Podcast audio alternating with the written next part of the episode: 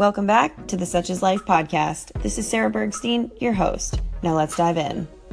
I have this motto that I use with my clients process over outcome. Unfortunately, the acronym for that is POO, so maybe I need to change it to process above outcome, but that's besides the point. So, in the last episode, I talked to you about making sure you're choosing workouts, nutrition plans, and healthy lifestyle practices that you actually like, as that's the surest guarantee that you'll actually stick to doing those things, which will then help you meet your goals. That brings me to process over outcome. More than anything, consistency is key if you want to reach any goal in life. I'm not fit and healthy because I'm some gym rat health nut unicorn who spends all my time eating salads and lifting weights.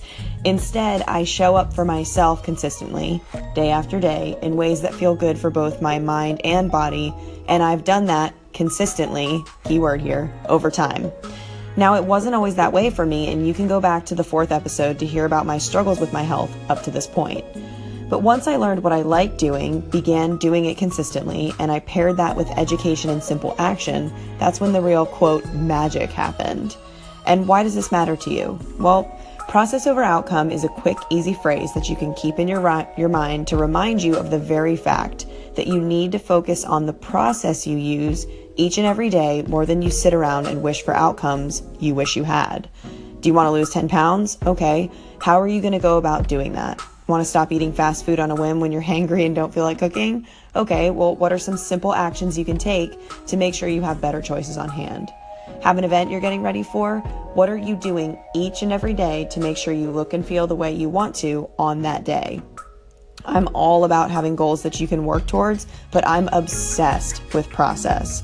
So much so that process itself matters infinitely less than the goal. That's why it's so important to start with something you love to do. When you build a routine based on things you actually like, it's easy to get obsessed with a routine that you love. So much so that you actually want to get out of bed the next day to do it because you know how good it makes you feel, even if you're lacking motivation on any particular day. One of the very first things I ask my clients is, What do you like to do?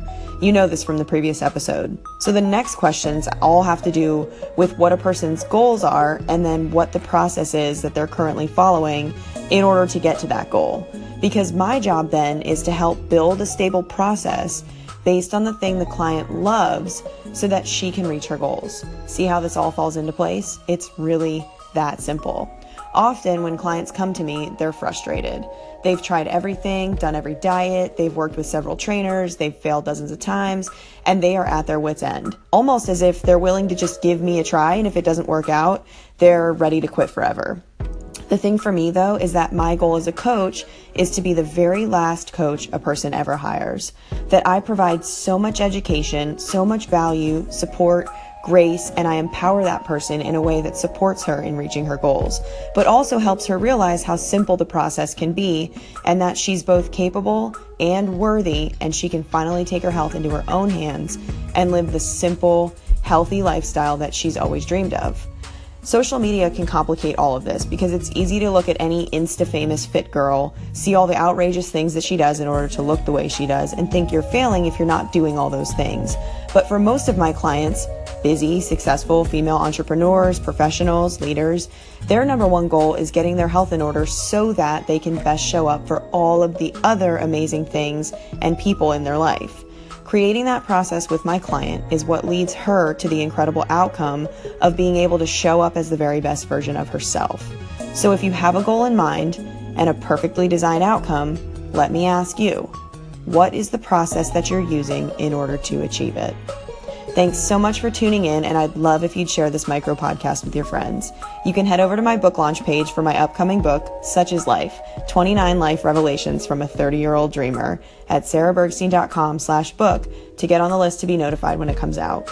If we're not yet connected on Instagram and Facebook, you can find me at Sarah Bergstein on both. Would love to connect. Until next time, friends, stay tuned and talk to you soon.